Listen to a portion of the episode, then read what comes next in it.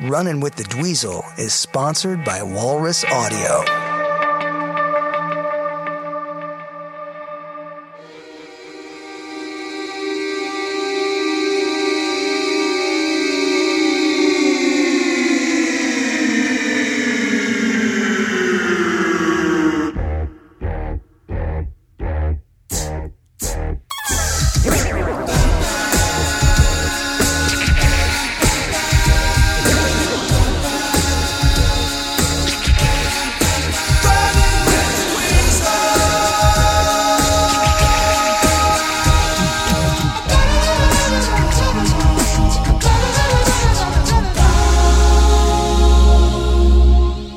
Everyone. I'm Dweezil Zappa, and today my guest is Satchel from Steel Panther. Welcome, Satchel. It's so good to be here with you, Dweezil. I'm a huge fan of you and and your sisters. I like your sisters a lot. Is that weird? Is that awkward? a touch, a touch. It's a little weird. Okay, well, I'm sorry I mentioned it then. Yeah. Well, um, I mean, you know, as as much as we all praise Eddie as a guitar player because he was so great and so influential, being and and all of that, you know, listen, it's like a chemistry thing, it's like a timing thing. Eddie was in the right place and he had the right he had all of it. He had everything that you needed. It, it, it's not luck. He was prepared to change the world with what he did. well, I uh, think I think he definitely just followed what he wanted to do. I mean, obviously, Right. even beyond playing guitar, just the look of the guitars, the instruments that he chose to play, how he put them together. And on that topic, were there specific things that you tried that were specifically because of Edward Van Halen? you mean as far as uh, Changing your equipment or doing things to guitars or You know, I, I was never nearly as adventurous as doing that kind of uh, yeah, that stuff. I, I think I ruined a couple guitars early on. how? Trying what to did you do to them? You know, like soldering things to the wrong thing and like r- routing them out, like taking pickups out and trying to do you know the things that Eddie Van Halen made look so easy and and he did it and it worked and he changed the whole guitar world. And I would go, oh, cool. I guess putting a new pickup in here would be really easy to do. And I ruined my pick guard and pickup wouldn't work. And just like, hey mom, can you buy me a new guitar? And did you ever put a Kahler on a guitar that never needed one? I never did that. Yeah, there are there are a few people that actually put Kahlers on Les Pauls, like good Les Paul. right. Yeah. I was, ne- you know, I never, I never got into Kahler. No. Actually, I, you know, it's funny because I've known Paul Gilbert for a long time, and and when I first met Paul Gilbert, like he had a Kahler on on his, uh, like he had an Epiphone, like a pink Epiphone. It looks kind of like this guitar I've got right here. Yeah. but it was, uh, it was he had a Kahler, and I was like, I was a little kid when I met him. I was like 15 or 16, and and I was like, why do you have a Kahler on that thing?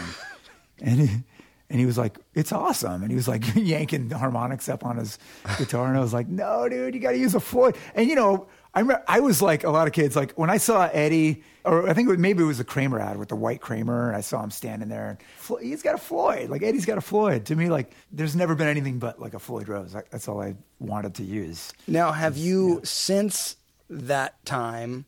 Because there's a big backlash on anything 80s and Floyd's with guitars, and the early records. Like Van Halen 1 in particular, Ed did not have a locking tremolo system, and he did all that stuff, and his guitar miraculously stayed in tune. I don't know how because he was beating the hell out of it, and he had three springs in there.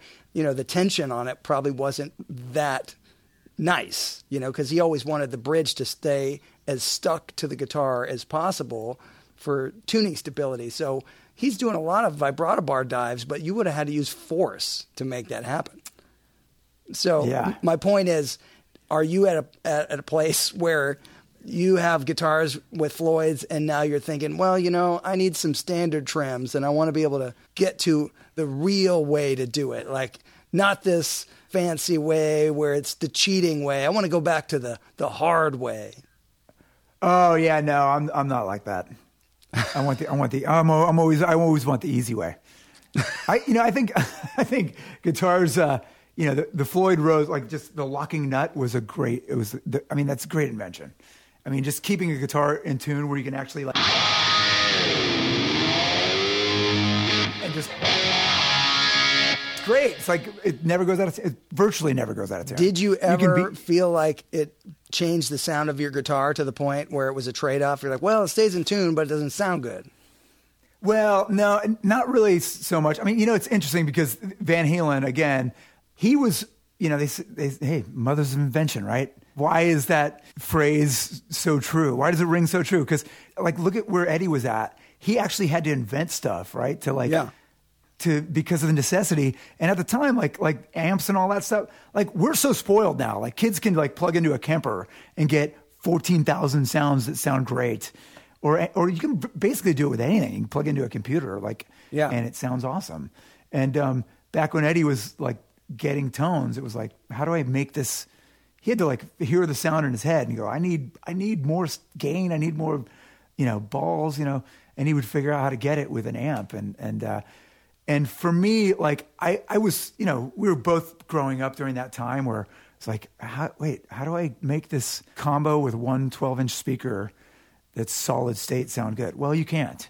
you know, you Yeah. had to, uh, you had to find other ways tough to do it. because you know we also knew that he wasn't using pedals to get his distortion sound.